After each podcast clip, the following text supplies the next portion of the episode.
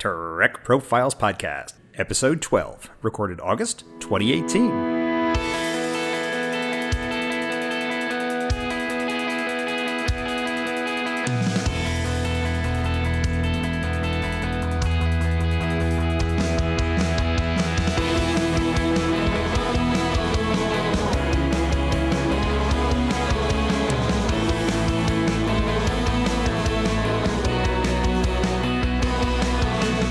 This is the Trek Profiles Podcast, where each episode we sit down with a Star Trek fan, we hear their story, and we try to understand why Trek matters to them, to you, and to all of us. I am John, your intrepid host of this whole enterprise, and I welcome you to this, the Trek Profiles Podcast, Episode 12. If you wish to get in touch with us, you can reach us at feedback at trekprofiles.com or on Facebook or Twitter at Trek Profiles. If you wish to leave us a voicemail, you can either send us a voice message using the Tricorder Transmissions website or leave a message at our automated voicemail line at 609 512 LLAP. That's 609 512 5527. Warning! As we record this, we have reached the end of Season 1 of Star Trek Discovery, so all previous Trek content up to and including that point is fair game and may be discussed during this episode. You have been warned, human. With me, as always, is the endlessly fascinating, captivating, entertaining, and always amazing M5 Multitronic unit. The M5 awaits instructions. What are the messages, news, and weather for this episode, M5? M5 will process your request. The Trek Profiles Podcast is a proud member of the Tricorder Transmissions Podcast Network. If there is one thing we have in abundance in Star Trek fandom, it's great podcasts, so please go check out the other shows on the network if you haven't already. I'd also recommend the wonderful podcasts over at Trek FM and also the amazing Trek Geeks, who both made the colossal blunder of having me on some of their shows, but please don't hold that against them. If you enjoy this or any of the other shows on the Tricorder Network, please consider supporting the network on Patreon. Support at any level gets you access to extended and early releases, some uncut episodes, and admittance to our Patreon hangouts, which are always a blast. As I record this, we just finished a hangout in September, and it was a crazy good time. Another way you can support this or any of our shows is to visit our show page in iTunes and give us a nice rating and review. And if you aren't an iTunes user, that's okay too. We love you. We'd appreciate your rating and review in whatever platform you use. Those reviews, they help other fans find our shows, and we appreciate them so very much. Show notes are posted over at trekprofiles.com, where I will link to our guests' information and such online. So there's no need to use your Google fu. Just head on over there, and you should be able to find everything all in one place. I've made a commitment to doing some Facebook live streams with all of you, and if you are interested in any of those, check us out on facebook.com slash trekprofiles, where I'll post dates and times at least a week in advance. I'd love to chat with all of you there. Let's review the Kobayashi Maru questions from episode 10 with Duncan Barrett. If you were a founder, which Vorta should be eliminated, Keevan or Yelgrun? Changeling Duncan selected Keevan for elimination, and so did the rest of the Great Link of Trek Profiles listeners at 73 to 27%. Personally, I think if you were a founder and knowing that the Jem'Hadar were made in vats, I wouldn't hold Keevan's plotting against his own troops to be all that bad, while Yelgrun was just really dumb. But the allure of Iggy Pop cannot be denied. Next question. Baseball with Sisko or water polo with Archer? In spite of being an actual water polo player at one time in his life, Duncan selected baseball, and all of you did too by 82 to 18%. I had to admit surprise at this one.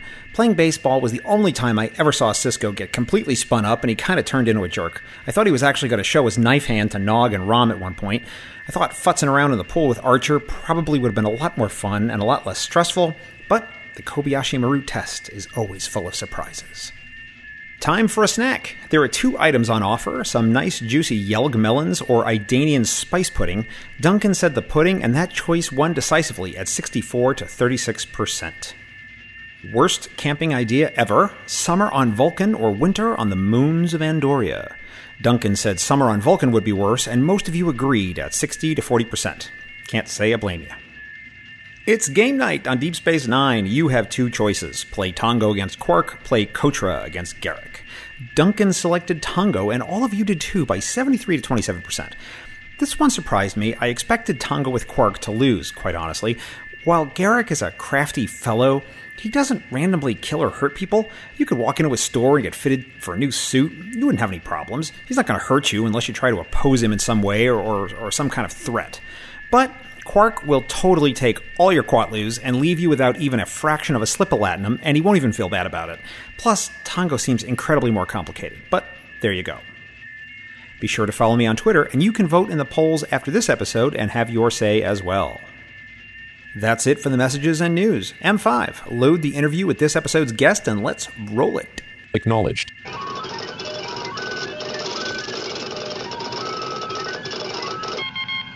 His favorite episode is The Measure of a Man. He's a prolific science blogger and writer with degrees in classics and physics from Northwestern and a PhD in astrophysics from the University of Florida. Go Gators.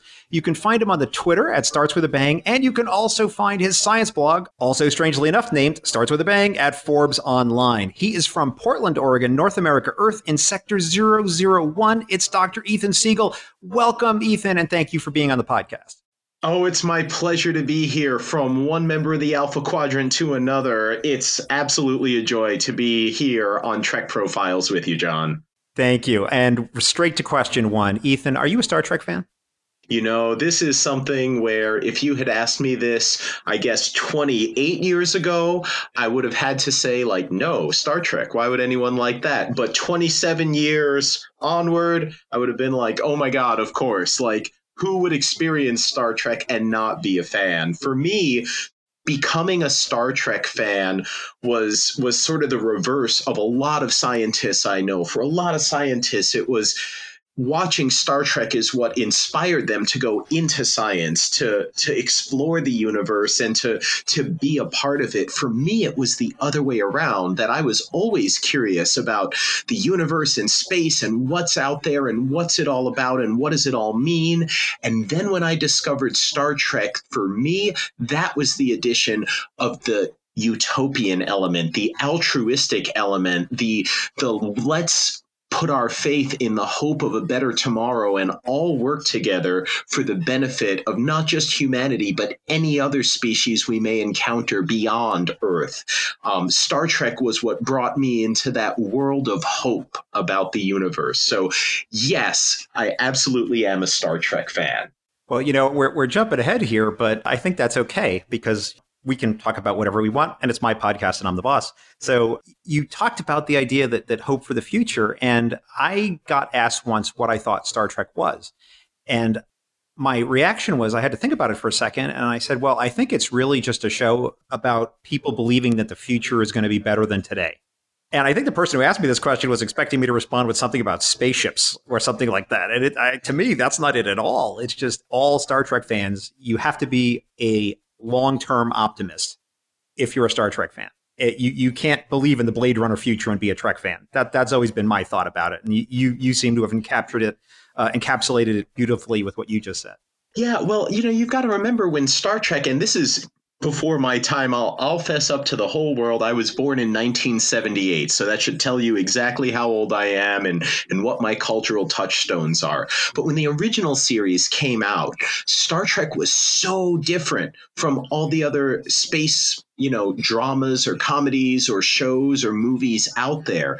This this wasn't about the threat of an alien invasion. This wasn't about you know our fears of getting lost or stranded in a vast universe. This wasn't about you know having to having to encounter a technologically advanced species that had the capacity to destroy us and that we had to find out again fight back against. This isn't some twilight zone episode. This isn't lost in space this isn't uh, the day the Earth stood, stood still.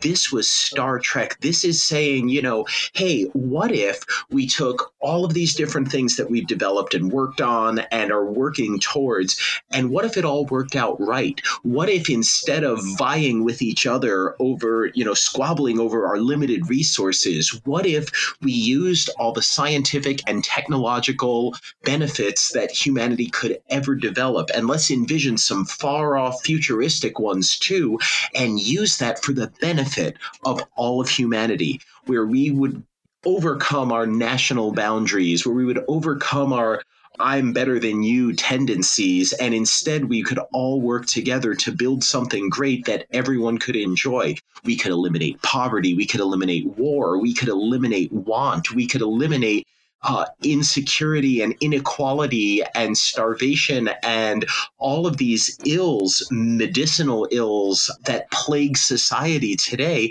and instead bring about a future that's not only better than a king would have today, but that's better than that's better for everyone. That's not just better for the top, wealthiest, most successful people on earth, but that's better for absolutely everyone anywhere in the galaxy.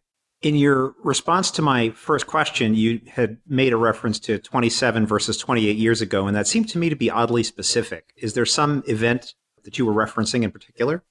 Well, so the original series, you know, had long been done, and the next generation was on the air. And I will fess up that, you know, when I was about 12 years old or so, I'd seen an episode of Next Generation. And I think it was a, a season one episode. And I remember being not very enthused about it and only like halfway watching it and, and, and not being excited about the show. And then I believe it it was uh, like summer camp when I was 13, I met someone who was a huge Star Trek fan, and I was like, "Why? Why do you like this? Like, what is it that gets you excited?" And and he started telling me about it, and he started telling me more about it, and I was like, you know what?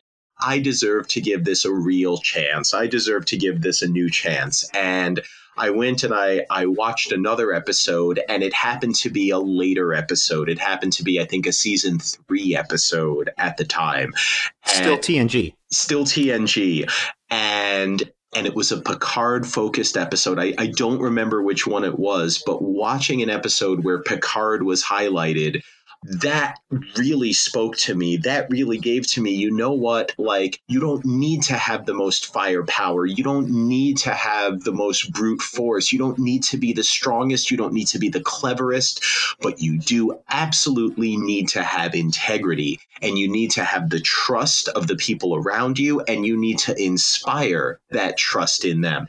And for me, for me, that was just such a huge thing to see to see someone who wasn't like some maverick cowboy John Wayne, you know, person in a leadership role who was thoughtful, who was circumspect, who would sometimes be willing to let his ship get fired on rather than fire the first shot, to play the long game and to come out with a good outcome, not just for himself and not just for the Federation, but for his overall crew, for everyone he was in charge of. And that to me was, wow, this is, this is like a new type of leadership. This is something I'm I'm not familiar with that I haven't been exposed to before. And so to see that example of a new type of leader, to see that example of what it looks like to to face a difficult situation, to consider all the options, to make a difficult decision but then to be proud that you didn't just, you know, do the off the cuff right thing, that you thought about it and you played the long game and you played it well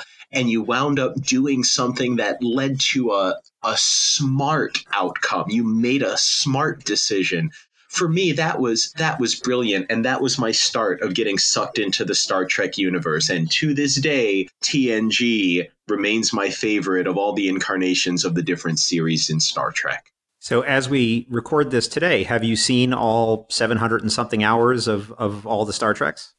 I will fess up I haven't seen all of them. I'm I'm biased towards the ones that are my favorites. So I've seen all of TNG, I've seen almost all of Deep Space Nine. Uh, I have seen all of Discovery because that's brand new. And then I've seen a lot of Voyager and a lot of the original series and some of Enterprise and almost none of the animated series. And that's probably fair to say that's uh, that's close to my ranking order for where I'd put those different shows. Oh, okay, okay, that's fair enough you know, I think that that's okay. It's uh, it's actually interesting because I'm doing a very disciplined rewatch of, of Star Trek. So I went back to the beginning and, and I'm watch. I started watching them all in chronological order, uh, right back to September 1968, and just started watching them all. there's some episodes that I have absolute metaphysical certitude that I watched it when it was either in broadcast or on the Netflix uh, DVD by mail days, and I have no recollection of watching. I'm watching it saying, "I know I've seen this. I, I know it, and I have no memory of it." So even when you watch them all, you can always go back and watch them again. So it's it's fine. When you're watching Star Trek, do you tend to skip around, or do you tend to just watch it in order, or what? What, what do you choose to do? Well, with with Discovery, because it's brand new, I I tend to go in order. And if there's something that I haven't seen, you know, Star Trek, Star Trek, the earlier days of Star Trek, it was very serialized where, you know, you've got this self-contained episode and and you can watch it and there's pretty much going to be mostly a reset. There there are a few things that you can miss obviously. You know, if you if you miss uh if you miss the season finale of a season of Voyager and then you come back the next season and you skip around there, you might be like, "Where's Kes?" and "Who is this Borg woman?" and okay, yeah, there's there's some of that where where characters change and whatnot. But but for the most part, I think skipping around and picking and choosing works out very well for Star Trek because it lends itself very much to hey, we've got this challenge that we're facing, and this challenge is going to be either a self-contained single or double episode. There may be fallout, there may be an aftermath to deal with, there may be character changes and growth that happen as a result of that, but but you can plop yourself down and watch something happen and and and I think for me that freedom is something I very much enjoy and very much like to explore. I will say that Discovery doesn't really give you that in the same way, uh, except for maybe that time loop episode, that that seventh episode. That was that was a lot of fun, and that one stands alone extraordinarily well. Yeah, watching uh, Discovery is like trying to pick apart a burrito into its constituent parts. It's just, it's not a good decision. You, you have to eat the whole thing or just try something else. You, you really have to look at it, I think, a season at a time as opposed to a, an, an episode at a time. So I, I think you're right on there. Do you collect anything? You know, it's really funny. I, I don't think of myself as a collector, and I sit here and I'm looking at an autographed drawing of Marina Sirtis. So, um, you know, I do have some things that I collect. I have a I have a Deep Space Nine Runabout Christmas ornament. Um, I have you know a Star Trek uniform. I have you know I have a TNG communicator pin and the pips. So, um, and I have a pair of Vulcan ears. So I, you know, look, I I'm not the biggest collector of things, but but I have a small collection of of Star Trek items, and I of course I have some Star Trek books as well because they're. I mean, it's so much fun to spend time in that universe any way you do it. So so yeah, I I have a few things that I collect. So I have to ask why Marina in particular was it just opportunity or was Counselor Troy particularly meaningful to you in some way or or what?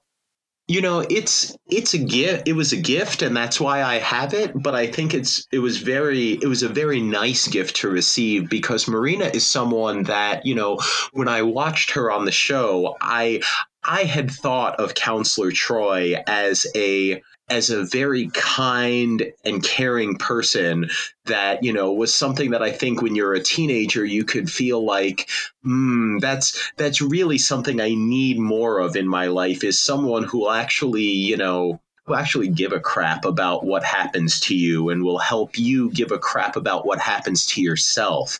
And that was that was something that I related to. But but she had a few moments where where I think she really stood out to me for how how vulnerable she was and how she struggled with a lot of the things that you know that someone like Captain Picard didn't struggle with. Like there was an episode where she was training to be to be a command level officer. And one of the challenges she had to face was a was a problem with the warp core. And she kept going into the simulator and kept trying to solve the problem. And she couldn't solve the problem. She couldn't figure it out. And the ship kept blowing up.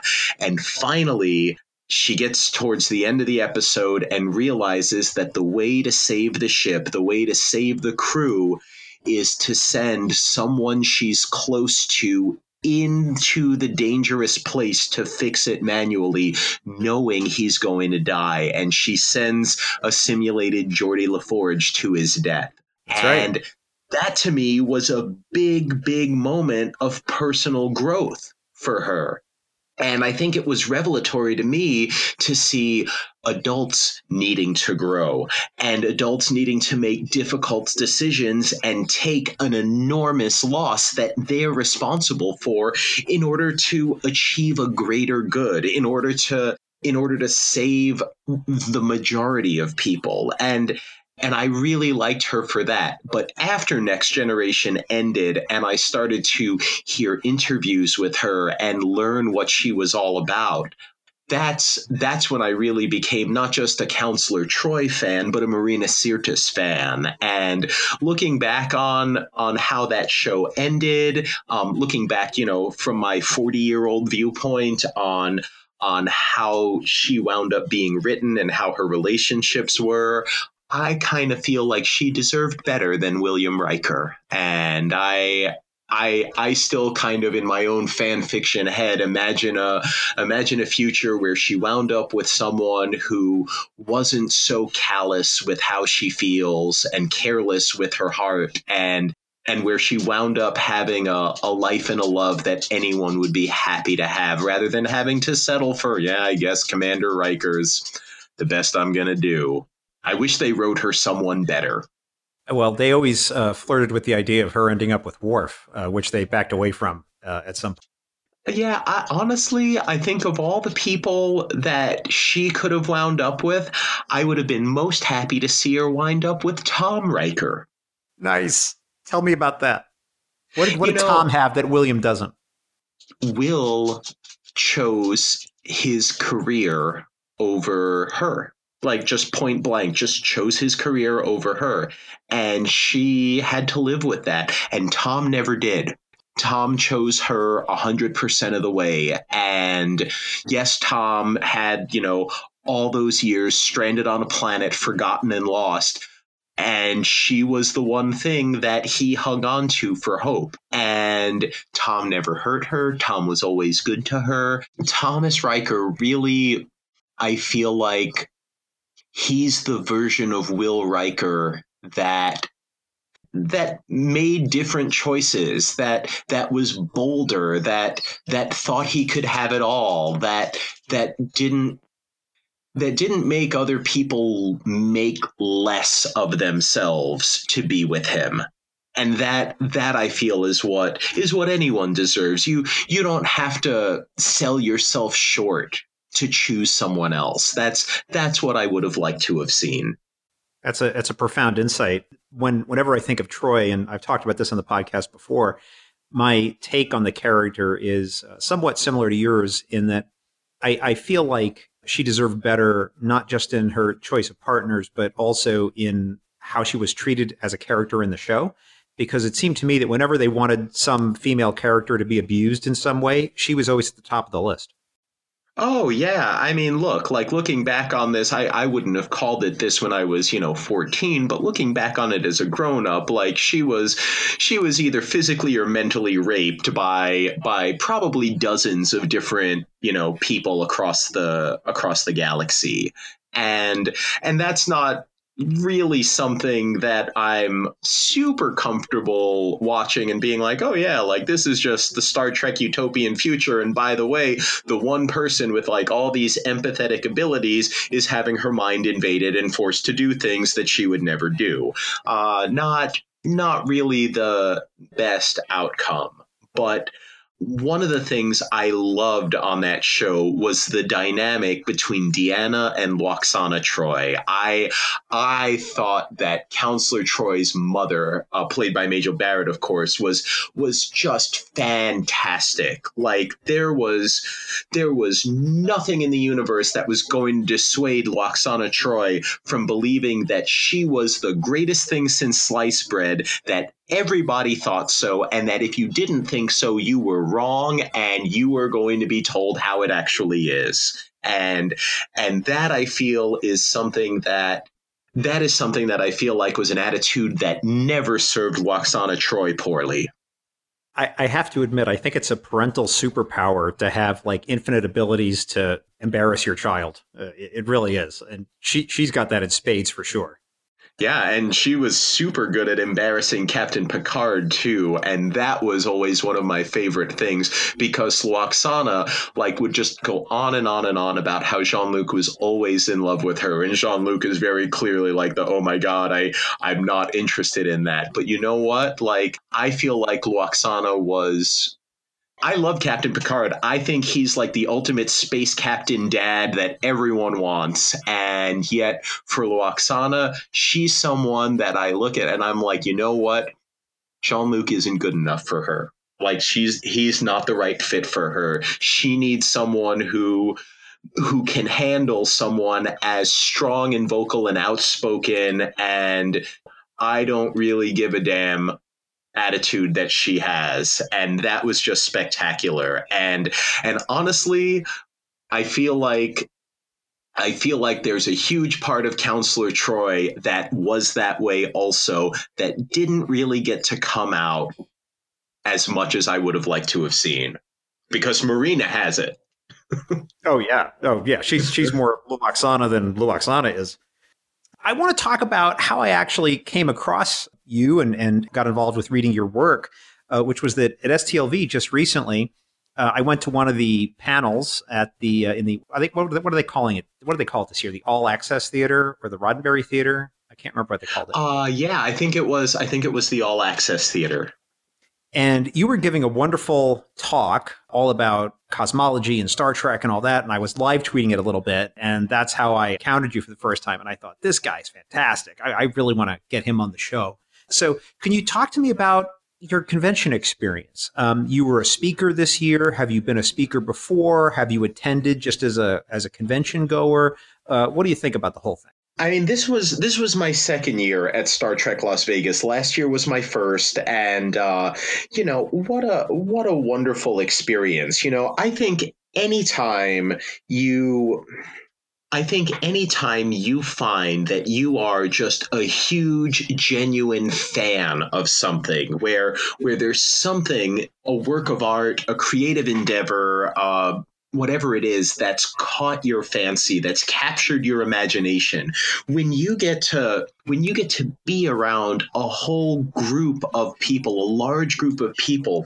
that share that same love and that same passion where that same piece of art that spoke to you also spoke to them you feel like you're you feel like you found a a home in a way that you've never that that no other way really matches up to where you're like hey like i have this incredible passion for Star Trek, for example, because that's that's what we all do. Yeah, you're going to meet people who like they love the original series, or they love TNG, or they love Voyager, or they love like whatever it is that they love, what that spoke to them the most. You're going to find something that you also share with them, and for some people, you're going to share a whole lot of things with them. To be in that environment where you can where you can just totally nerd out about whatever it is you like where you can have silly or deep conversations about your favorite characters and the writing and the plot points and and you can start to excite your own imagination for that that's that's really just a remarkable thing um, and so I'd been to conventions before just for you know science fiction fantasy comic books, things like that in general for a number of years. But last year was my first Star Trek convention. And going back this year, I felt like, wow, this is really different from a lot of other conventions because instead of having like five or six or more different things going on all in parallel, at Star Trek Las Vegas, there's really only like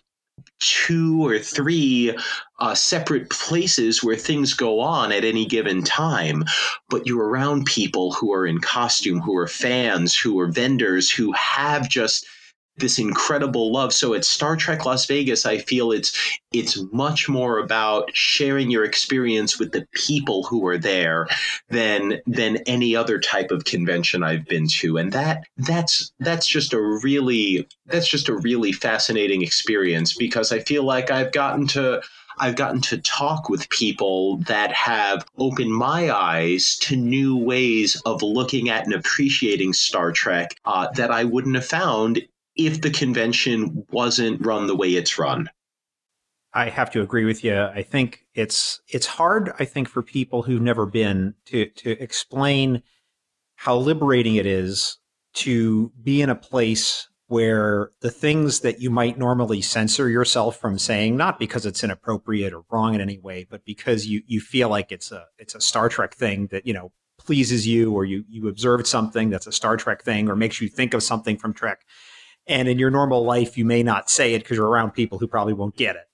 But you're in a room, you're in a place where if you walk into a room and you're like, wow, I, I estimate there's 47 people in this room, you will understand why everyone thinks that's funny.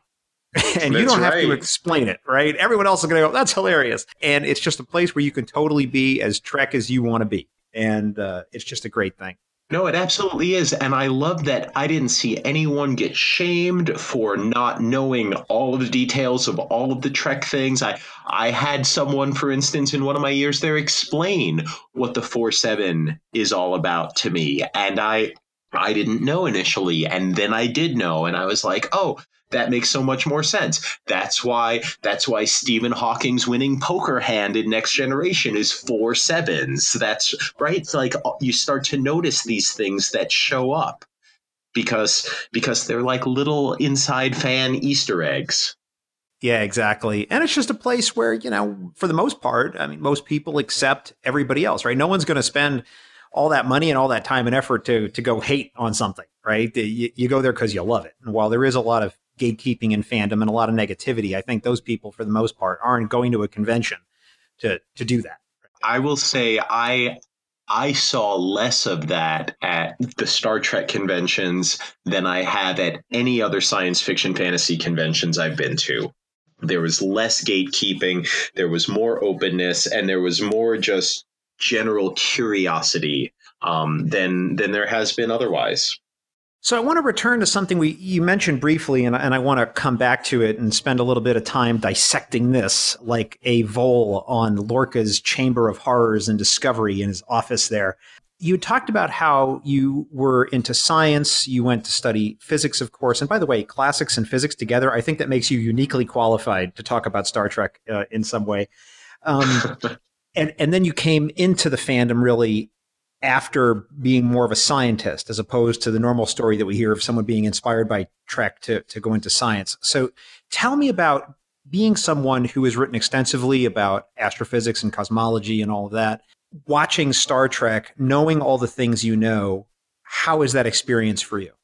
The way I approach any any fictional universe as a scientist is I say, okay, like I know I know the laws of physics and the rules of nature as best as I know them as as best as humanity knows them.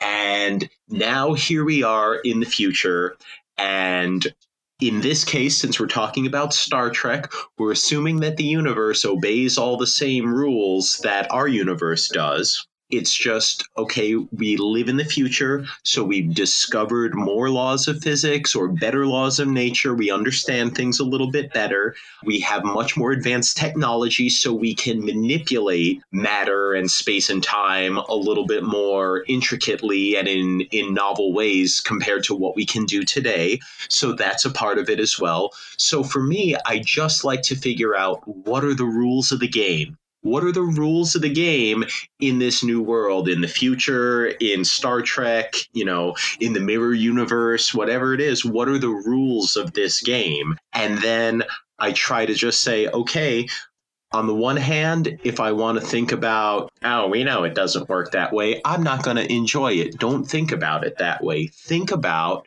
okay, if we want this to happen, how would the rules be different? How would the rules need to be different from what we think the rules are today in order for this to work? And if I can come up with something, then that's a really exciting thing for me to think about, to look at the science and say, right, if you look at the science and you're like, ah, oh, you'd never have a mycelium network in space. Mycelium weren't even the first organisms on Earth. They took billions of years to evolve. Like, okay, yeah, it did. It took billions of years to involve fungi that, they were not the first thing. Eukaryotes did not come before the archaeobacteria. So, okay, great. What's that going to get me? No, you're not going to get anything with that. But if you start looking at something like the spore drive and you start asking questions of, okay, like, this isn't how the laws of nature work as far as we can do them. So warp drive isn't how things work as far as we do them. Dilithium isn't like the thing that's going to power a warp drive if we could power a warp drive. But don't harp on those details. Use that as okay, Star Trek is using it as a plot device and if I'm interested in it as a scientific device, then then that's a separate question, and I should be asking, okay, when they say warp nacelles, what are they talking about? When they say mycelium network, what is a real life thing that could potentially be something set up that interestingly? So that's how I try to approach it is I try to say, okay, look, there's a difference between science and science fiction. If science fiction got everything scientifically correct, we wouldn't need scientists. We would just hire science fiction writers and they would tell us how to build all the things we dream of building and we'd go and build them but this is still fiction. So enjoy the fiction for what it is. Enjoy the the universe that they've built and and try and try and relate to that and enjoy it for the good thing that it is. And beyond that, don't overthink it unless you're going to enjoy overthinking it. Unless you're going to say, "Okay, how would I make this physically possible? How could this be viable? What what would this look like? And that's what some people have done, and why uh, in 1994 someone like uh, theoretical physicist Miguel Alcubierre came up with a solution to Einstein's equations that admits a warp drive possibility. You could say, okay, like, yeah, we'd need some new things in the universe. We'd need some sort of negative energy or negative mass, and we'd need some way to harness it, and we'd need some way to compel space time to bend in this new way and then unbend it while keeping the ship in the middle completely safe and then we'd need to move close to the speed of light while moving this uh, patch of space time with us. Turning it on and then before we moved and then turning it off when we were done moving. But you know what? Okay so that's that's going to take a lot of energy. That's going to take a new form of matter. Um, all of that is fine. The thing that I find fascinating is something that was thought up of to be a science fiction dream, to to accomplish something that we didn't know we'd be able to accomplish, um, can actually be physically possible. And we can say, here's what would have to be different, or here what here's what we'd have to overcome, or here are the challenges we'd have to rise to in order to make it real. So I feel like knowing a little bit of that extra science means that I can I can look at something like that and say, "Wow, this is this is fascinating," and now I get to enjoy it on an extra level because it's also this intellectual fodder for how can we make this real if we wanted to. Uh, which, by the way, if uh, anybody listening to this is interested, I'd have to strongly recommend uh, Ethan's book, uh, Treknology, where he talks a lot about this kind of stuff in depth. But my question for you, I suppose, is that when I think about the history of physics, right, we had Newtonian physics, which seemed to be pretty much the best you could get for the longest time, right? And there wasn't really experiments that people had that could that could say any of it was wrong. And then we had Einstein that that sort of upended Newtonian physics in a way. And it seems like you're presupposing like there's going to be future iterations that'll tell us even more and rewrite the things that we know now to be quote unquote true to give us more capability. And there could be these other things in the future. And, and it's very exciting. I'll, I'll tell you two things. First off, I will agree that I do not think fundamental science is over.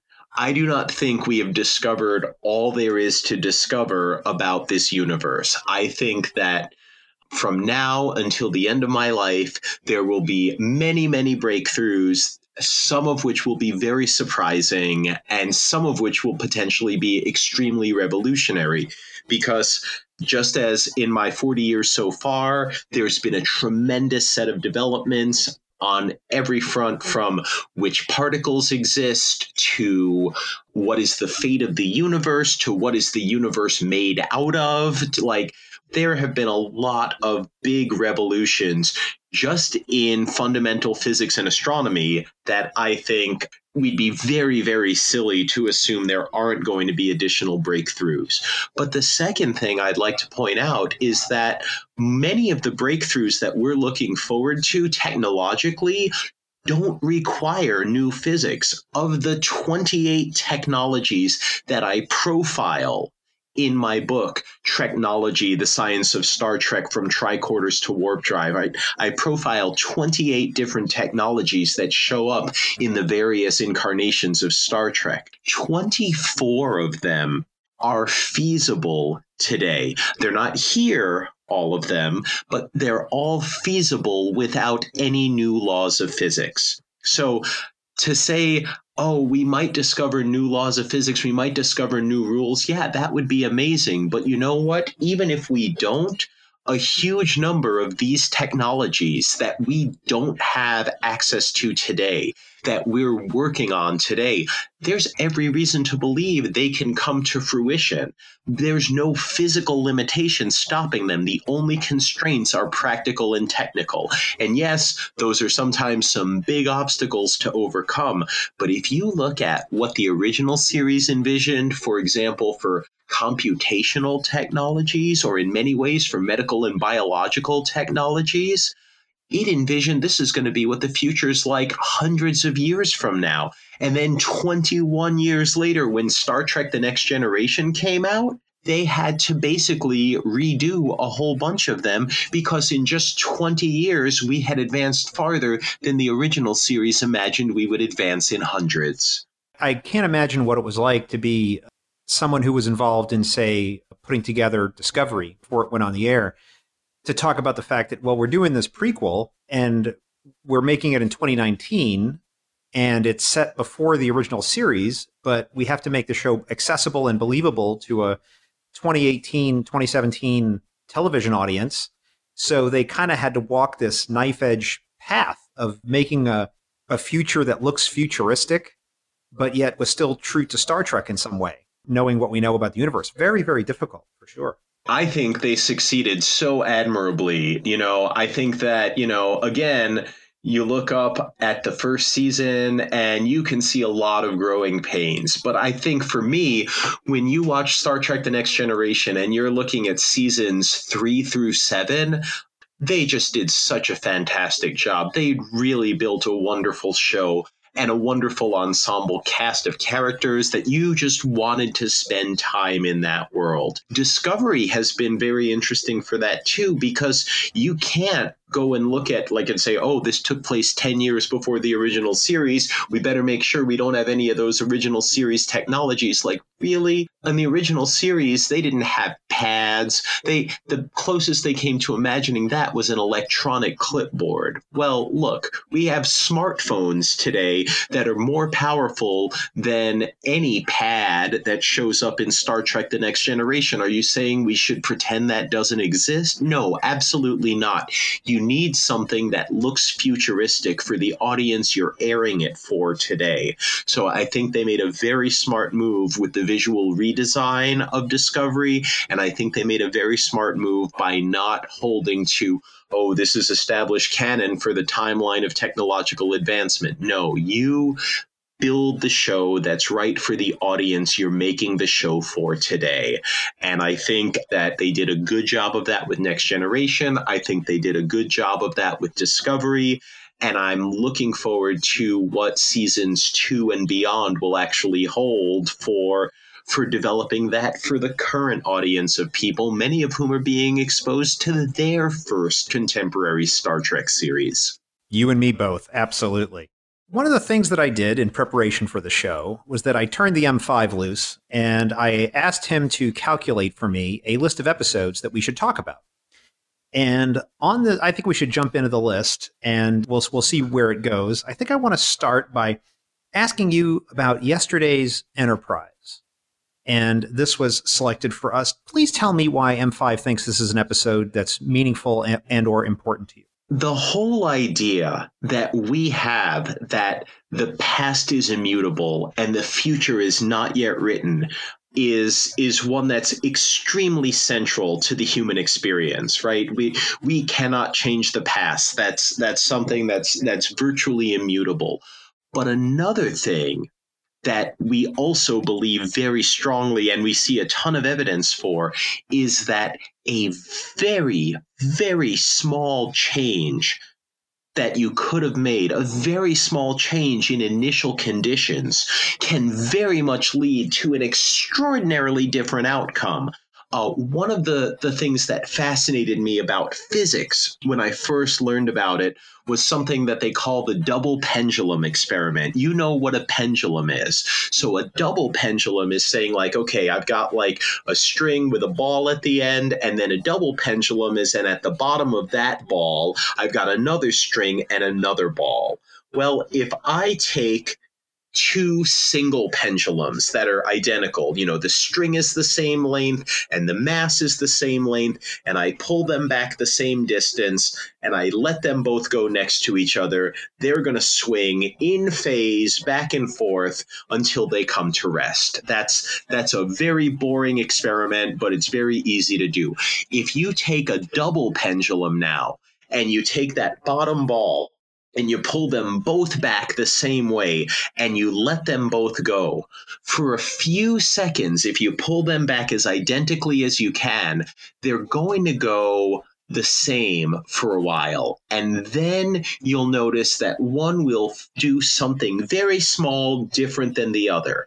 And then after that, they will just go totally out of whack from each other. They will not match up any longer. They will never match up again. This is just, you make a small change to the initial condition, so small you couldn't even perceive it with all the apparatuses you had available, and bam, chaos takes over. Sometimes people call this the butterfly effect, some people call this a manifestation of chaos theory.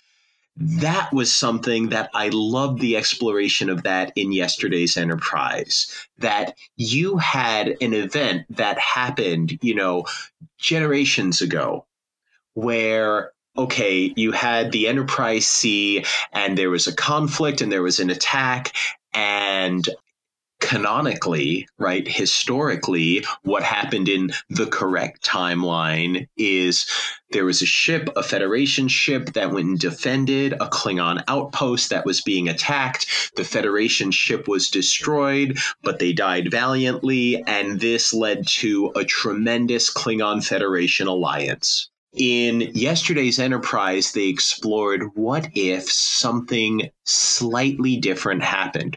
What if the enterprise what if the enterprise c was there and they were working to defend the klingon outpost and all of a sudden a tiny ripple in space opened and they came through into the future where they were suddenly t- transported out of the way doesn't seem like that much difference. As far as anyone is concerned, the Enterprise didn't successfully repel the attack. The Enterprise is destroyed, they disappear. Why would this lead to such a different outcome? But it leads to such a different outcome.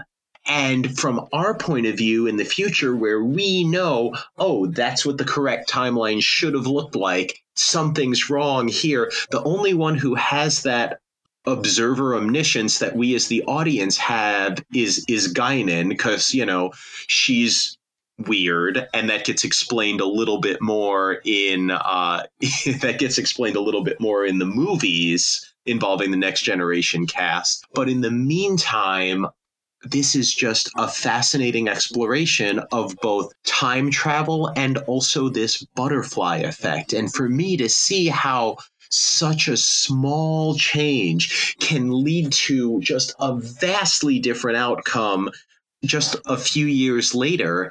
All over the galaxy is fascinating. To see that so clearly manifested i thought what a what a great exploration of how even the small seemingly insignificant decisions you make today can vitally impact the entire world or galaxy down the road, like that makes me feel even though we're so small and we feel so insignificant that the small acts we engage in on a daily basis can actually have a profound impact on the larger world and universe around us. And that that was something I really liked about yesterday's Enterprise. Also, it was just lovely to see Captain Picard letting his ship be destroyed to protect the enterprise like that that was such a nice parallel to me that that the whole reason that that there was this strong Federation Klingon alliance and there was this peace and there was this this thriving relationship between former adversaries was because what happened? The enterprise had to defend the klingons against an aggressor and what does picard do in the in that episode? He defends the Enterprise C to get them back to their original timeline so they can restore the original fate. And he sacrifices his own ship and his own crew against the aggressors to allow that to happen. It was it was a real nice bookend of not just saying like, "Hey, you go sacrifice yourself for the greater good." It was really a spectacular example of everyone putting their money where their mouth is put it in a nutshell, it seems like you reject a deterministic universe. You know, I won't I won't say I reject a deterministic universe because I think quantum mechanics does a pretty good job of demonstrating that the universe is not deterministic, period. But but I will say that I very much like the idea that let's see how to put it humanity is something extremely special in this universe because we have the ability to better ourselves. We have the ability to create a better future for ourselves through our actions every day. And I think yesterday's Enterprise was a wonderful example of that, just very clearly exemplified. Well, then let's turn to your favorite episode, Measure of a Man. Oh yeah, yeah, that one. That's one that I rewatch periodically just for fun. Like we talked about earlier, as a standalone episode, I think it stands so well on its own. And yes, I am very aware that this is not even in my golden age of season three to season seven TNG episodes. It's before. Yeah, it's a Pulaski episode for sure. Because um, that, that's how I always remember season two, right? It's got Dr. Pulaski. But as you watch the episode, is it a data story or a Picard story? You know, one of the one of the great things about Next Generation is there is such a strong ensemble cast there. I I think for me this is uh this is a trifecta story where it's really about Picard and Data and also Riker because Riker is forced to be the prosecutor in this. And, you know, Riker's like, well, I recuse myself. And they're like, fine, I find him guilty. He's like, no, okay, fine, I'll do it. I'll prosecute him. And he does. He, you know, there is this idea that, at least for me, when I first saw this as a teenager, I remember thinking, like, geez, like, in a court of law, how can you defend someone that you know is guilty, that you know is disgusting, that you know deserves to be put away for what they did? How can you defend someone? And well, there's the idea that everyone deserves the highest quality legal defense that they can get. And when Riker had to step up to be a prosecutor in that, I think that was that was a really interesting turn of events for me because it was like you don't often think of right and wrong as involving like you have to make the strongest prosecutory case that you can. But that that showed up there as well. To me this was this was really a strong ethics episode. And yes like i i love the picard argument in that where he talks about sentience sentience and consciousness and what makes something not just alive but what makes something you know what gives something rights? Where do your rights come from? And even though it is like a a very just courtroom esque episode that really does focus on a little bottle between between the judge and the doctor that you love to hate, the Federation scientist who wants to dissect data and reproduce what Dr. Soong did and try and make an army of datas. And, you know, you, you look at that and it's easy to have the callbacks to discussions about eugenics and discussions about where is can you turn someone into property by by not giving them the rights of an autonomous being? And and where does that argument lead you? But I, I think that focus on those three of Riker and Picard and Data and what they say and what they show and what they want. No Data isn't human. He's something very very distinct from a human being but he's a fascinating unique creature in this universe, whether he's alive or not, whether he's just a robot or just a machine, or whether he's more than that. You find yourself feeling at the end that it doesn't actually matter what the actual answer is. What matters is how we as human beings treat the unknown do we give the unknown the benefit of the doubt and say, you know what? In the face of uncertainty, we err on the side of giving rights to things that we don't know whether they whether they would earn those rights by our standards. And they make us question our own standards. Are are our standards fair or are they very human centric it's a it's a wonderful exploration where I think it makes you think much much more deeply than the issue that the episode even takes on. And that for me is when Star Trek the Next Generation or any Star Trek series is at its best is where it holds that mirror of you know with that disconnect of oh this is set in the future in space and in places where we aren't in in timelines where we aren't, where you see that, you really say to yourself, well, what is the right thing to do? And how does that impact my life and my actions? And and what is the right thing to do when i find myself in situations like that? And i think they get it right. In the face of uncertainty you err on the sides of rights for all. I was preparing to do another podcast with another guest, and on the list for for that guest was Measure of a Man, but also The Offspring, uh, an episode which is not on your list. But I I ended up preparing for that show by watching both episodes back to back. Uh, just there wasn't any rhyme or reason to it. It just turned out that that's how I happened to hit the buttons on uh, Amazon to watch them. And what was interesting to me was that it was actually jarring because I agree with everything you said about how this episode is about Picard is you know not just arguing uh, a case, but he believes what he's arguing for. He he he he believes he's on the right side, and he's very passionate about it. Then when you watch The Offspring, I was taken aback by when Data goes and reports that he now has created another android. Picard just seems annoyed and says, "Well, you should have come and talked to me. You should have involved me in this decision." And Data calls him on it and says, "Well, do, does everyone else on the ship uh, involve you when they choose to uh, procreate?" Right?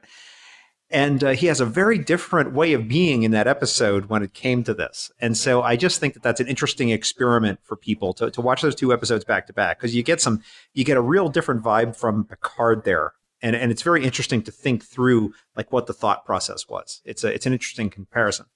I, I think I agree with that. And it also, I think, speaks to our minds that even when we've reached a decision in one aspect of our lives, we still find ourselves mired in an older way of thinking that that maybe we wouldn't agree with if we examined it today because it's how we've thought about things previously. You know, when you think about when you think about, for example, artificial intelligence, one of the things that you can do is you can program a computer to program another computer. That's that's one of the things that we do as humans when we work with artificial intelligence is we can program a computer to write their own computer code either for their own machine or for a different machine. And this is something that that computers do. Does this mean that their code that they're writing is property of the person who wrote the code for the first machine to write? Does it mean that this code is inferior to code written by a human because it was written with a limited set of instructions that that the machine could write with you know, I, I think the answer is no on both counts. But I think that that's something that that definitely comes up when it comes to the offspring because we don't know if data is alive. We don't know if data is more than the sum of his parts. We don't know if data goes beyond his programming or is fundamentally limited by his programming. And we don't know if data wasn't programmed to have the urge to create his own offspring by Noonien Soong. We don't know any of this.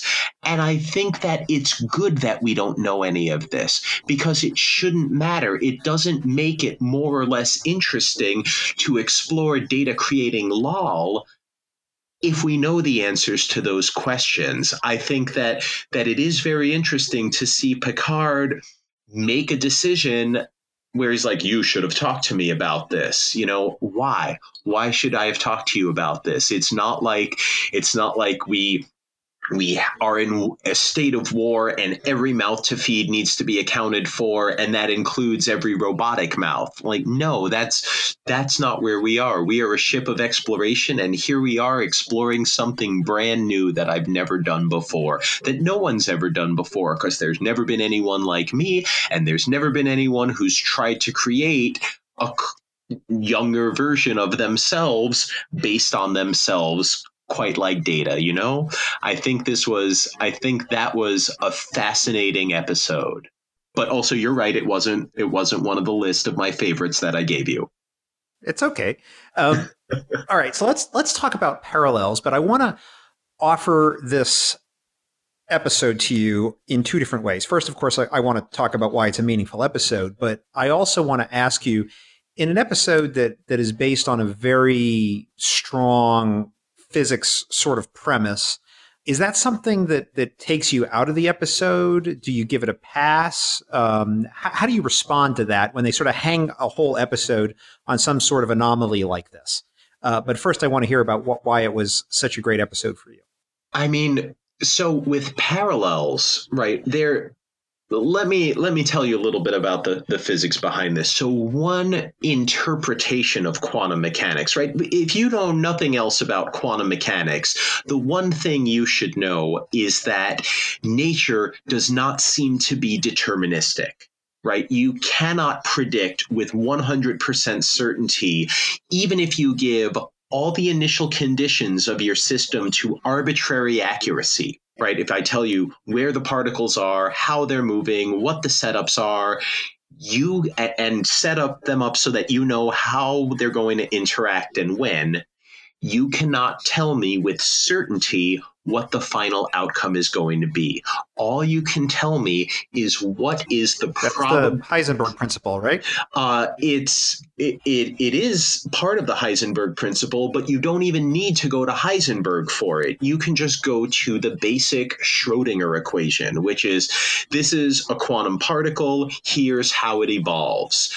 And you just apply what we call a time evolution operator. And all of a sudden, things are inherently uncertain. Yes, there's the Heisenberg uncertainty principle, but that's not the only place where this quantum weirdness shows up, where this quantum uncertainty comes into play.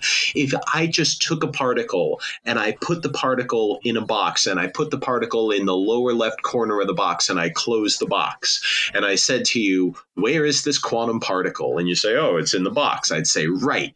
And then it'd say, Okay, where in the box is the particle? If you said it's in the left hand corner, just like we put it there, no, it's probably not. It's almost definitely not.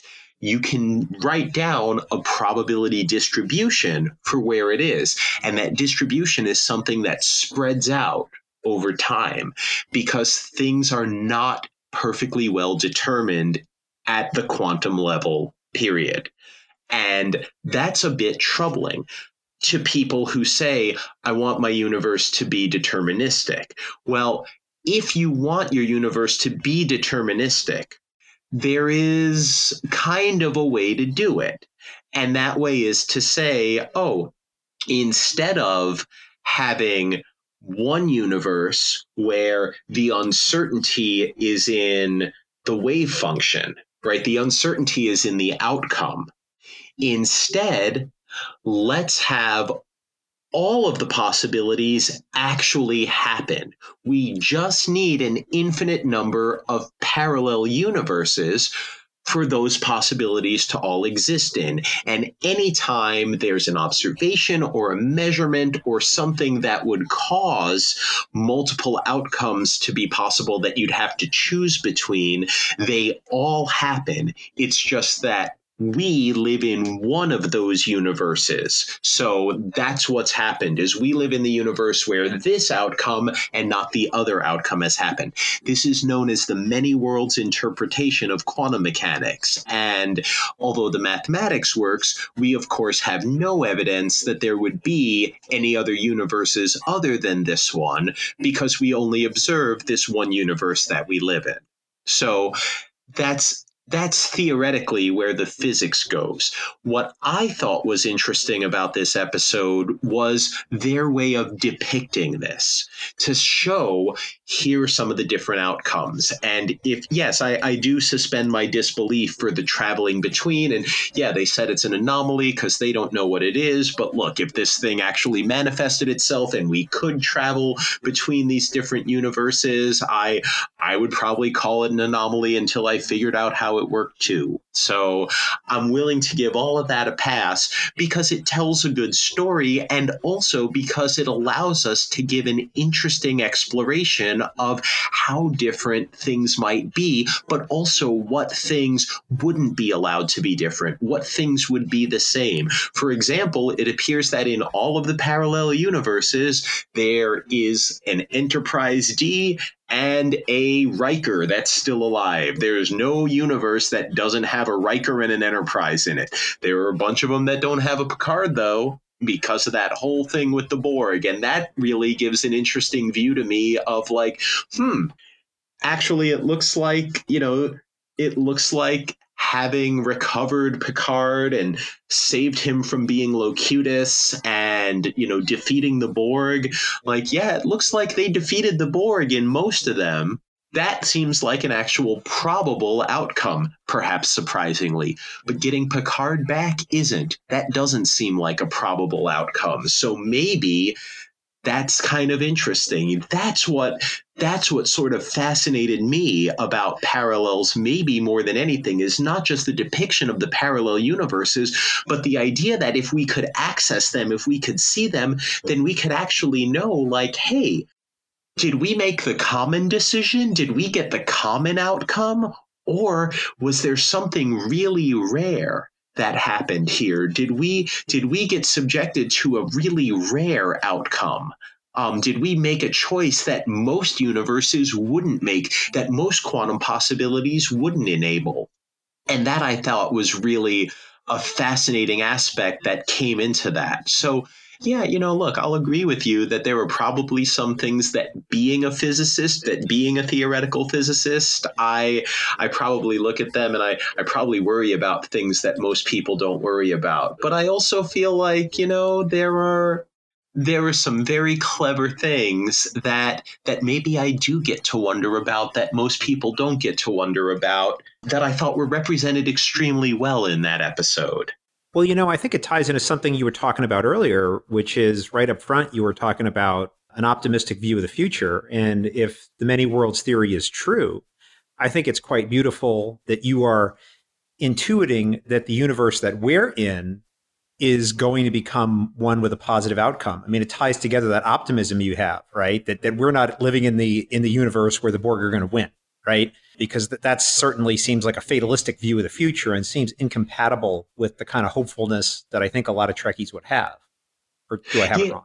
Oh, I, I think that's, I mean, you're asking me for my perception of most Trekkies, and oh, absolutely. Like, yeah, like there, there is that optimistic view of the future. I think that's, that's one of the things that, that's most exciting about Star Trek is that, is that it isn't, you know, it isn't just a space opera. It isn't a space cowboy. Like as much as Captain Kirk, like was sort of that pew pew sort of figure in the 60s you know that that really isn't what star trek is about and that isn't even what the original series was about that it was about these ethical questions that it was about it's really about holding a mirror up to humanity and challenging us to be the best versions of ourselves. And if we don't think that being the best versions of ourselves is going to lead to a better world, a better universe, and a better outcome than if we just gave into our basic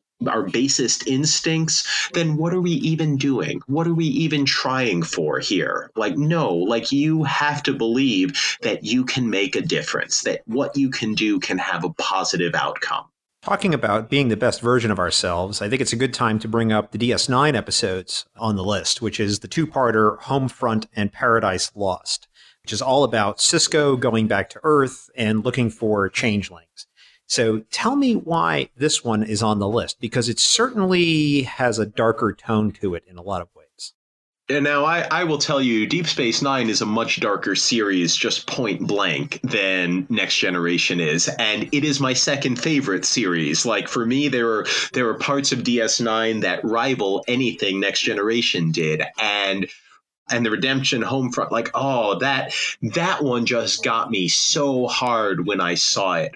My favorite part of it is maybe the darkest part of all because when i think about that i think about yep Sisko's going back to earth to look for changelings because he's aware of this dark underbelly. He's aware of the dominion and he's aware of the changelings that seem to run the dominion and they're going to infiltrate earth and they're going to try and take control of things and there's a coup that's going to happen and they're impersonating Earth's leaders and this is going to be just a tremendous mess.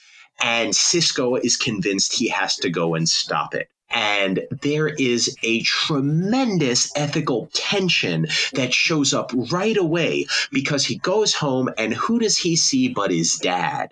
Jake Sisko, uh, Ben Sisko sees his dad, and his dad is glad to see him, and his dad wants to welcome him and greet him. And Sisko is very focused. You know, he's very focused on the mission and on accomplishing what he needs to accomplish. And he tells his dad about the plot and what's happening and what he has to do to prevent it. And his dad gives him a speech about, hey, this is not okay. You don't trade your privacy for the illusion of security. This is years before 9 11, by the way, where we just gave that away as a country. Um, this is this is years before that, but he gives him a big talk about privacy and security and how, you know, everyone has the right to their own bodily autonomy. And you can't just go take blood forcibly from every human being on the planet to make everyone prove that they're not a changeling, that that's not what you do in a free society. And Sisko tries to talk, tries to reason with his dad to get his dad to agree with him, and his dad doesn't agree with him. So what does Sisko do? He just has his goons come in, and I will, I'll just call them goons. He has his goons come in, hold his dad down, forcibly take his dad's blood, and find out that his dad is, surprise, not a changeling. It's just his dad. So, what happened here?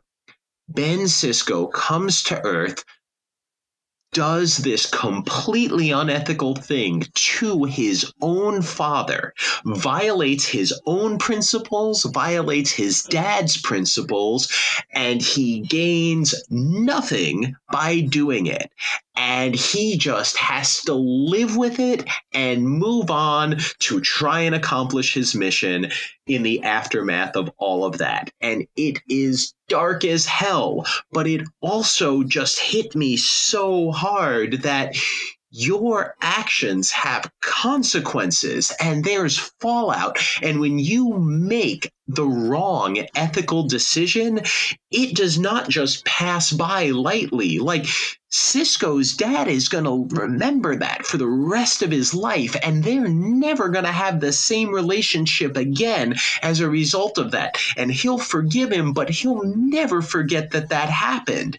And this is what I loved about Deep Space Nine is really just exemplified in that episode is that you do not erase your past mistakes and your past failings. They do not just become water under the bridge. These are things that are going to affect everyone you've affected for the rest of everyone's life, and maybe even to the generations beyond because it's going to impact their actions going ahead into the future and it it made me feel very strongly about not trading your privacy for the illusion of security and not giving up your rights and giving up your freedoms because times are hard or things are threatening. Those are the things that make us you know those are the best parts of us. Those are the best parts of being alive. And you should never surrender them so cheaply.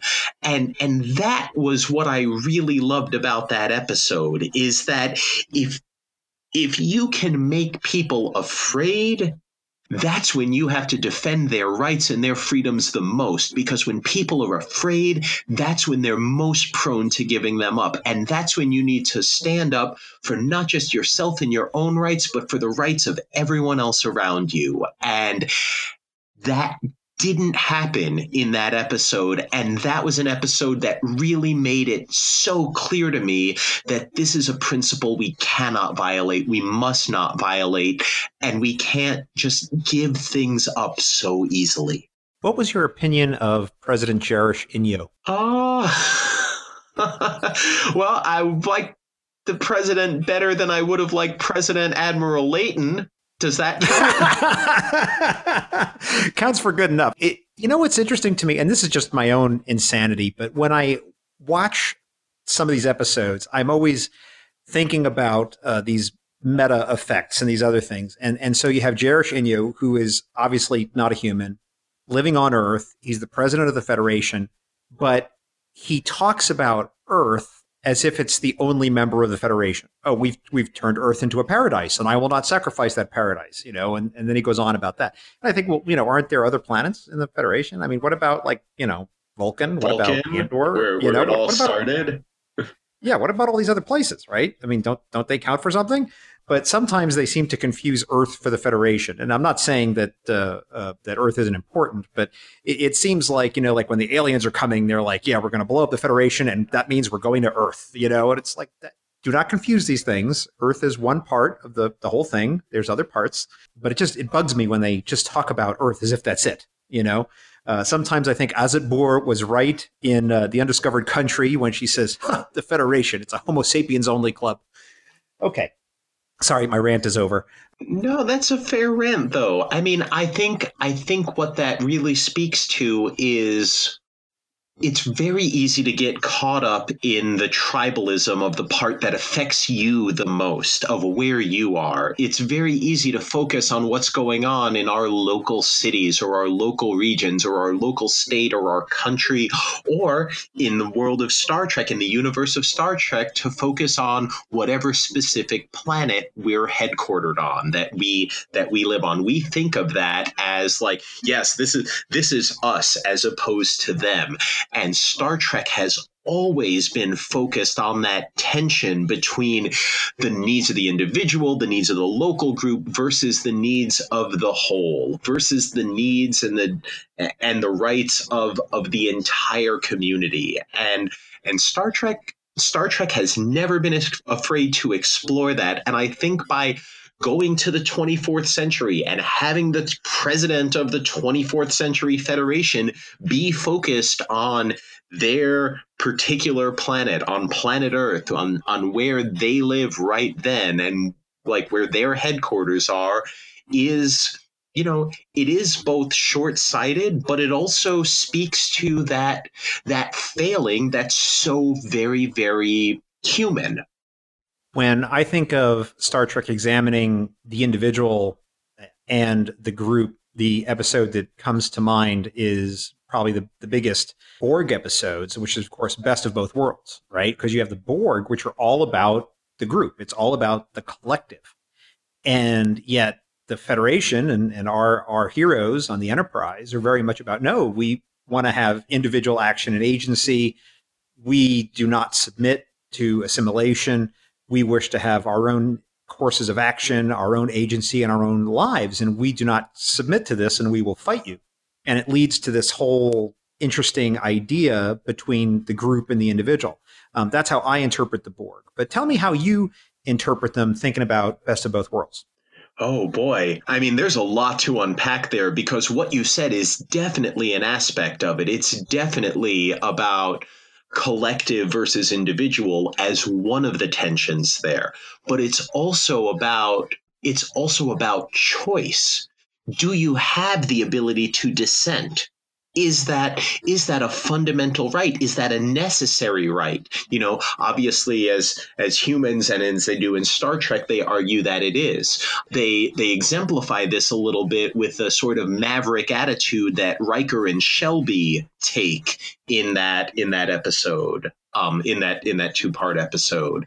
But they also explore a whole lot of of other things that I think are incredible, like when when does a cybernetic organism become more machine than human?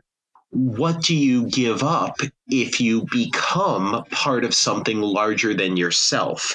Do you give up your individuality? Do you give up your you-ness? Do you give up like like these are big trade-offs that that happen and and what are you willing to give up and what can you give up and still be yourself and still be an individual and still still have that you know? It feels like when we come back to that when we meet hugh in I, Borg it, it feels like wow this is a real tough one right? This is a really strange ethical question because maybe you can't entirely erase who someone is. Maybe you can't totally strip someone of their individuality because they they couldn't for Locutus. Like Picard talked about it, that he felt like he was just shoved to the back, but he was still there, seeing all of it, watching all of it, being all of it, deciding all of it. Uh, that was still him. It just he wasn't in control. It was like he wasn't in the driver's seat. And that's what I thought was really fascinating to me is the idea that the thoughts in your head, the thoughts controlling your body and your actions might not be your own. That that you might be part machine, but you also might be part someone else's commands or controls. I also think it really speaks to one of our greatest fears of technology that if we live in a technocratic world, we might lose our own individuality and our own autonomy.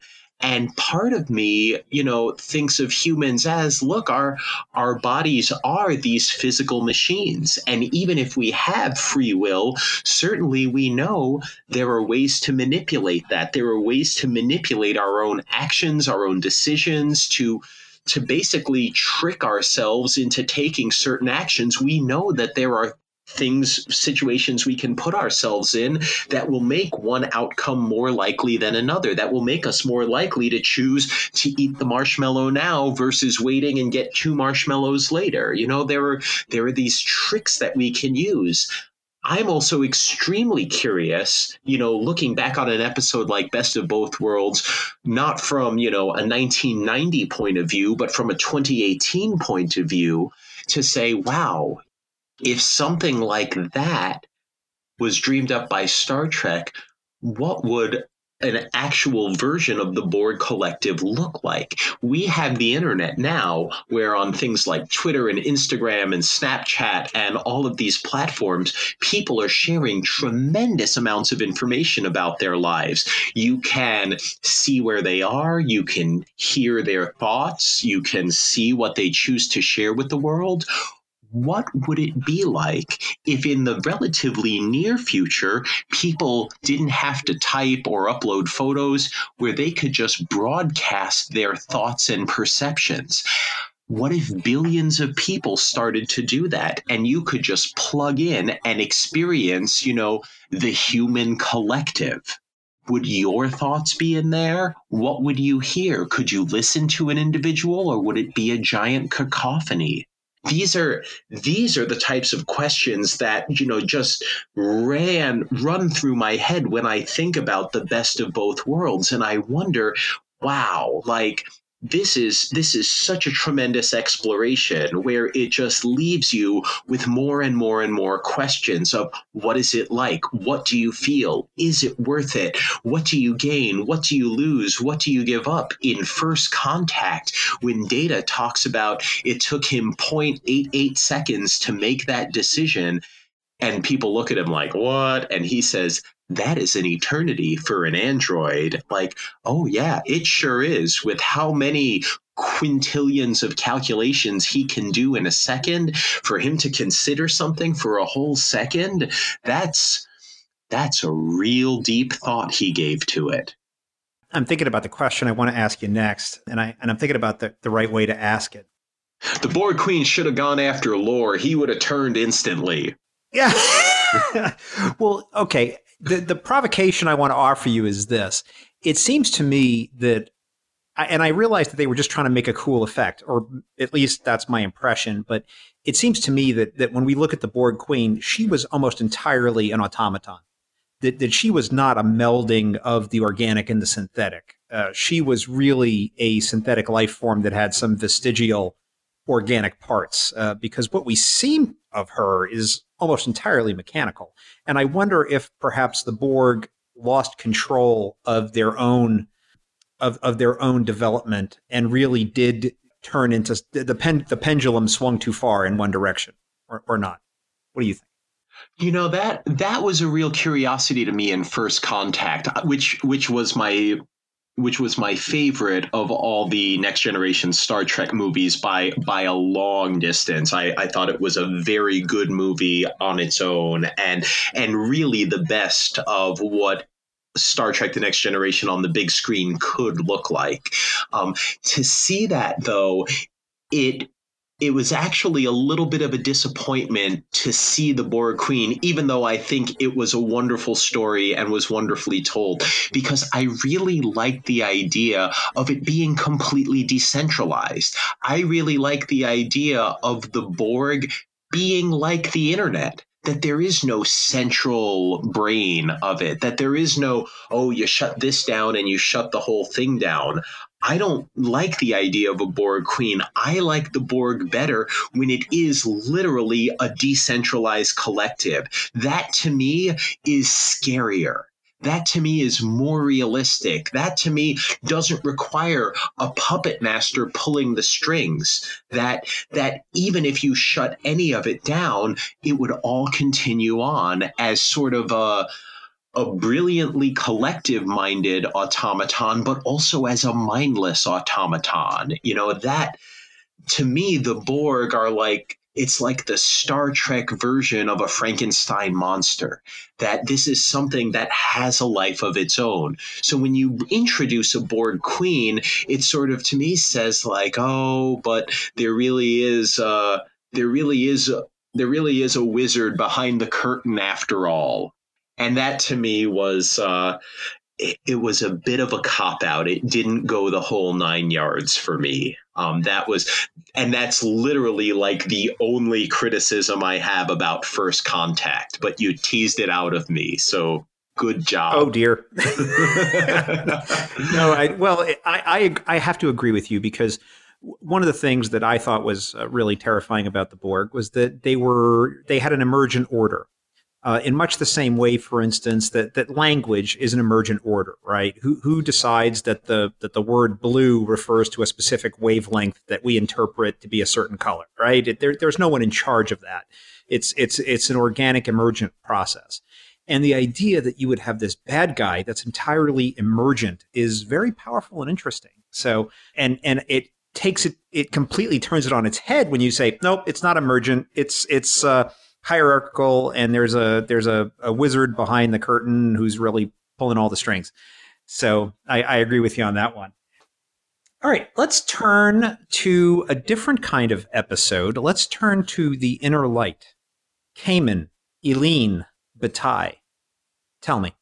I mean, isn't it sort of just a fascinating idea that if you if your culture is going to die out if your civilization is going to die out how could you send a message? How could you send a beacon to anyone that may come upon you in the future to let you know what what your civilization was all about. Like the ideas we have today, like there's a project being developed called the Interstellar Beacon, where people want to upload like all of human knowledge, um, like maybe take all of Wikipedia and broadcast it into space. Here's everything humanity's figured out or like Carl Sagan did in the 70s with the Voyager golden record to put to put a golden record on a spacecraft and launch it into interstellar space like a human time capsule. Well, in the inner light, this is something where this is maybe the ultimate example because what does it mean to be human? It's not this collective experience that we all have arguably the best experience you could have to know what it's like to be human is to get to experience a single life of being a human being. I would argue that you or I or anyone listening to this, that's what it means to be a human is to look at your life and say, I get it. This is what it's like to be alive as a human on earth. The idea that you can take that and let someone else, an alien in the far future, experience what it was like to be a human being on Earth and have an Earth based life, to, to fall in love, to have or not have a family, to work, to, to be a part of a community, to, to do what you can do to make a positive difference in the world if that's how you choose to live. Like that that's all the parts of a human life. That's all the parts of a human experience to love, to lose, to, to try. The idea that you could get to experience that as as another being, as another civilization in terms you can understand, and that you get to keep those memories with you, that you get to keep those experiences with you as you go through your own life. Like, what a rich what a rich thing that is to be able to experience that that's just if we ever figure out how to do that i feel like that would be one of the most remarkable ways to bridge misunderstandings that we have between between different cultures between different time periods even between even between two of the closest people who can't seem to understand each other. Um, if you could literally step into alien shoes, foreign shoes to you, and get to experience what that's like, it just might lead you to understand something from someone else's perspective. That's something I think we all struggle with. And in the inner light, we got to see that that struggle could be overcome even across time and that was that was a beautiful part of it and, and also it was a beautiful story and a beautiful life that came and lived one of the things I think about when I contemplate this episode, and this is really just my own internal dialogue here, is I think about the characters on the planet, Eline, Batai, and, and the rest of them. And I think to myself, now, are they avatars specially designed for the simulation to represent the best of the people? To, to, to be the the signals of what it meant to, to live in that society, or were they real people that were profiled and put in there? And which is the one thing? Which and which of those is more beautiful and elegant to me to think about? Like I, I, I that's the kind of thing I get lost in. Um, I we didn't prep this, so I, I'd be curious to see what you think. That's really interesting because for me, I always assumed that the entire story not not just the the NPCs but but the Captain Picard character's story I assume that was all written I assume that that was something that is like a recorded, this is a thing that happened, and you get to live it as this person.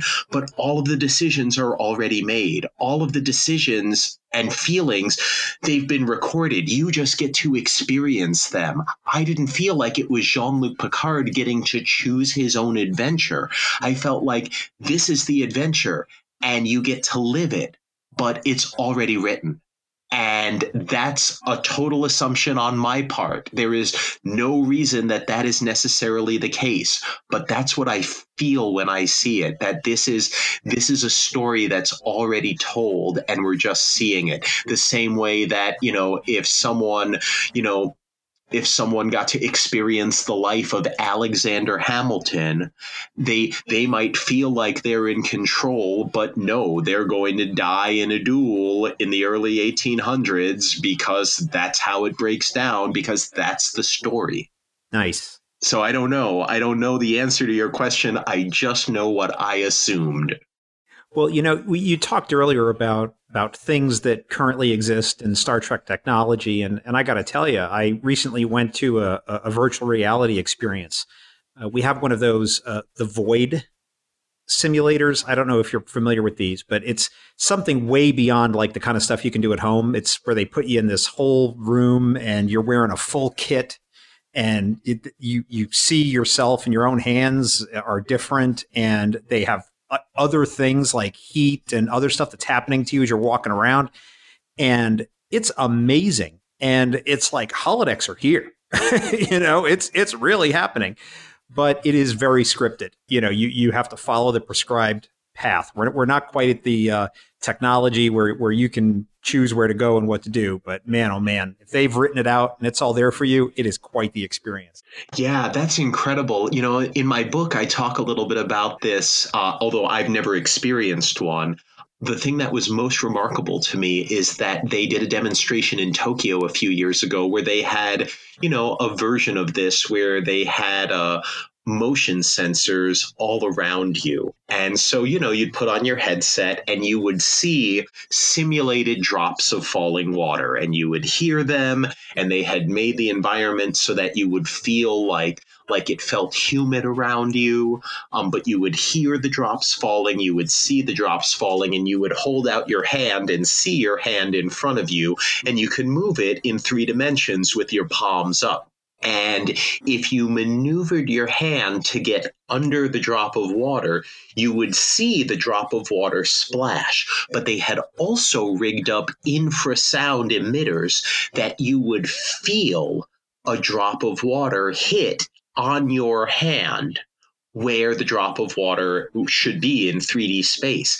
And they rigged it up so that you could not only feel the pressure of the water drop hitting you, but they rigged it so it actually felt that wet sensation for a split second. And that to me is such an incredible advance, just that that extra layer of realism. So I am really looking forward to holodecks which when next generation came out with them it was like wow like what an incredible crazy fantasy. Like the closest we have to that is like the Nintendo Virtual Boy with the vector graphics if you remember that. Like that was just like silly ridiculous knockoff version of like you know monochrome monochrome virtual reality where you're really just looking in a in a helmet to go to the holodeck in about 30 years and to have it be as realistic as it is, it seems like an absolutely incredible and potentially realistic like thing that we're going to see and have on the market maybe even within a decade. We're, we are living in the future. It, it just it just feels that way sometimes. Uh, we are we are definitely in the future. Absolutely in, in a lot of ways so let's do uh, one more episode. Uh, let's do uh, Chain of Command. Captain Jellicoe. Gul Madred. There are four lights. Oh yeah. Tell me. I mean, you know, this is I feel bad like telling you the episodes I want to talk about cuz to me like these are like the classic episodes from like from the 1990s, like from 1990s Star Trek. Like these are these are just fantastic episodes. And so, yeah, when you think about Chain of Command, Captain Picard is captured by Cardassians and he's tortured. And he talks about being tortured and there are four lights and he he he actually believed that there were five but he said there were four because for him that was the one shred of his reality that he could hang on to. It was his one act of defiance. It was his one thing that he could hang on to and not be completely defeated. And and you know, to me like that was that was a real strength of will thing for him to be able to do for him to endure and yeah he's he's endured a lot. It was it was really one of the most brutal episodes of all but it was the there are four lights. It was the picard being tortured. It was the pain. It was the agony. And it was the refusal to to give in that i felt was like that's that's the most remarkable part of that episode to me. That's the most remarkable part of that story. Yeah the riker jellicoe thing yeah, is Jellicoe a stick up his butt captain who's like probably a pain in the ass working everyone too hard? Yeah but he's also he's also a substitute captain and he doesn't know anyone. And so you know even though no one has any sympathy for him like he's he's in a difficult situation and and Riker's also a little sour grapesy about not getting to play captain for a while while Picard's not there. And and maybe that's justified, but also maybe it's not. Like Riker, I don't know.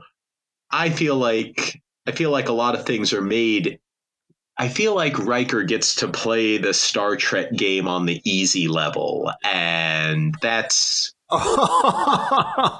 that's great that that that's maybe you know look when i was a teenager riker was someone that i looked up to because he he had the self-confidence i didn't have he had the he he he believed in himself for everything he did. He thought he was a great trombone player. He thought he would make a fantastic captain. He never ran into that self-doubt that pretty much everyone else did. And looking at it from, you know, a 30 years later perspective, that's the sort of thing we call privilege. That you know perhaps as a straight tall attractive white man in the second in command position at a relatively young age he he had a little bit of privilege in that in that universe and on that ship and so to look at it through the lens of today, that's the less interesting subplot to me. The interesting part is all happening in that one room where Captain Picard is basically fighting not just with his captors, but with himself to say, like, how can I persevere and not give up in this horrible torture filled situation? And, and he does, but also you're kind of rooting for him to to take the way out that doesn't result in more torture. You're kind of rooting for him to have the end of his suffering. And and at the end, where they go to take him away, you know, and he looks back and he defiantly yells, There are four lights. And he yells at him that you are six years old and, and talks to him about, like, you know, how he's the weak one and and that Picard won't have it, even though he's scared and he's broken and he's defeated. Like that's it was a very courageous episode to me. And captain picard captain picard was the courageous hero. And i think he would have been a hero even if he had broken. That was a choice they made to have him not break to have him not give in. But but oh like that that was for me that's a classic captain picard episode. I agree with you that that the picard Gul Madred story was certainly the key uh, to the whole thing, and that's really what the episode was about. I, I, do just want to mention that if any of our listeners are interested on another show on the network, Polytrex, we actually had a whole episode that was set up as a debate with guest presenters on the whole topic of is Captain Jellicoe a good captain? So if anyone's interested, go check out Polytrex. I got a whole debate on it. I, I, just thought it's a little interesting diversion, but uh, I agree with you. The main issue with him is that he's the guest star, right? He's the guest captain. And so he's already behind the eight ball when the whole thing begins. Ethan, what does Star Trek mean to you? In a nutshell, Star Trek means looking to the future with the optimism that it can be better than the present and also that there's a responsibility on all of us to make it so that it won't happen on its own. It will only happen if we work for it. Beautiful. So it's it's it's a it's a vision of the future but it's also a call to action to be the best versions of ourselves I, I have to agree, and it's a it's a tall order when you think about it, right? When you when you put up there Captain Picard or any basically any of the captains, and it, depending on your own particular inclinations, and you're going through your day and you're angry, mad, sad about something, and uh, you're going to take an action, and you can think to yourself, "Am I living up to the standards of this thing that I admire?" Right? This fictional character who has taught me some lessons about how I want to be and how I can be a better version of myself. Yeah. So it's a tall order. And they don't always live up to it, right? Sisko does take his dad's blood. Picard in First Contact, like great movie, right? Picard in First Contact accuses Worf of being a coward for not just committing suicide by Borg you know these are these are people who they themselves don't always live up to their to their high standards that they set for themselves and everyone around them and that's okay. Star Trek lets you know that that's okay. It's okay to fail. It's okay to let yourself down and let the people you love around you down. But it's not okay to give up. It's not okay to let a setback lead to permanent defeat. And and that's something that all of the crews and all of the captains in Star Trek have in common. Sounds to me like what you're saying is never give up, never surrender. I wouldn't be the first one to say that.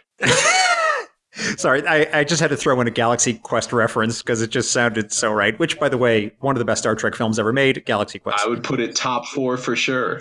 yeah. Now, I have enjoyed talking with you, but the M5 is signaling that it's time for the Kobayashi Maru simulation. Uh oh. All right. It is a challenging and difficult test, cunningly prepared by the M5. Should you not only survive the test, but pass it as well, the M5 will award you an honorary Star Trek title. Are you ready, Dr. E? Let's go for it. All right. M5, load the Kobayashi Maru simulation and prepare to record the good doctor's responses. Begin simulation.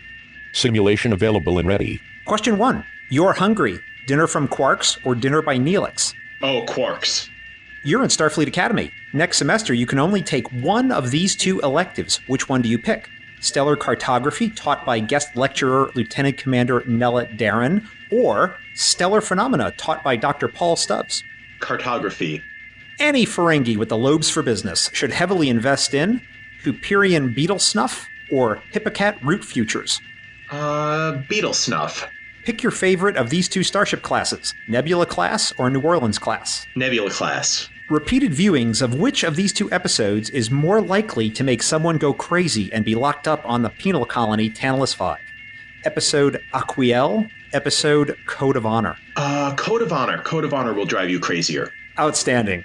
Simulation complete. M5, please compute the results and tell us if our guest has passed the Kobayashi Maru. Analyzing responses.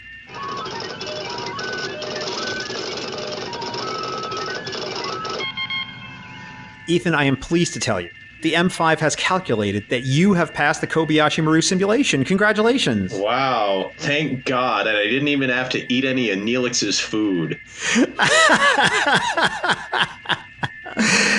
and now, The M5, who has analyzed your answers, will award you an honorary Star Trek title on behalf of our podcast. M5, what title shall we award to Ethan? Dr. Siegel is awarded the title of Chair of the Cosmology Department at the Vulcan Science Academy. So there you go. Ooh, lucky me. That's a pretty good one. I'll take it.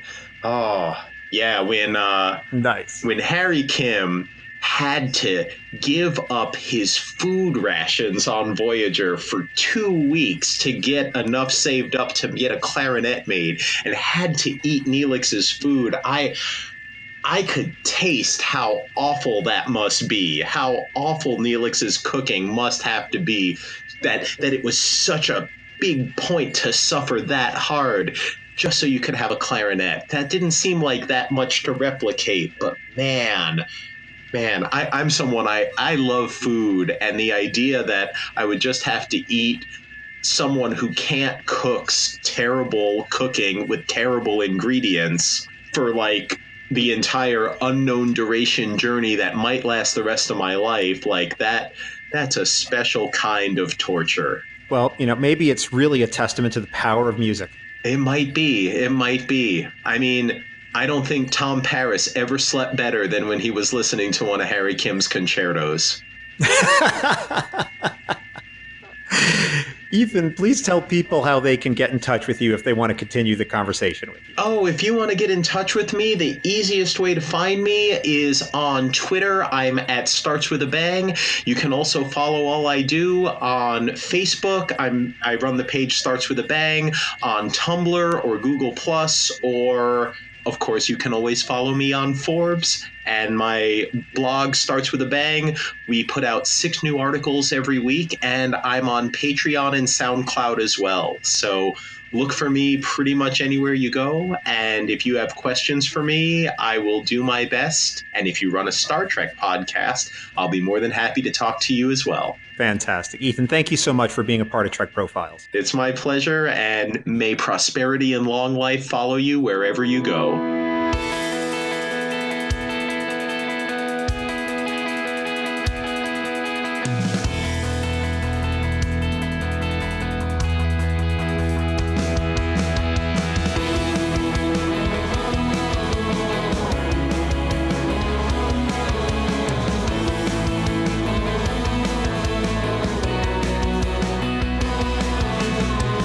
Here ends this installment of the Trek Profiles podcast. And before we offer a Trek quote to close this episode, I'd like to remind you that you may send us your reasoned feedback, Tongo strategies, or Kirk Spock slash fic to feedback at trekprofiles.com or on Facebook or Twitter at Trek Profiles.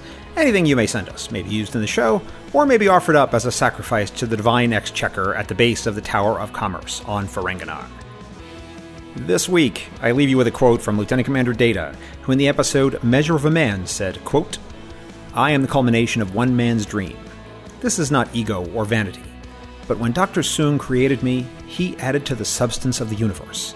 If by your experiments I am destroyed, something unique, something wonderful will be lost. I cannot permit that. I must protect his dream. Close quote. Thanks for listening, and live long and prosper.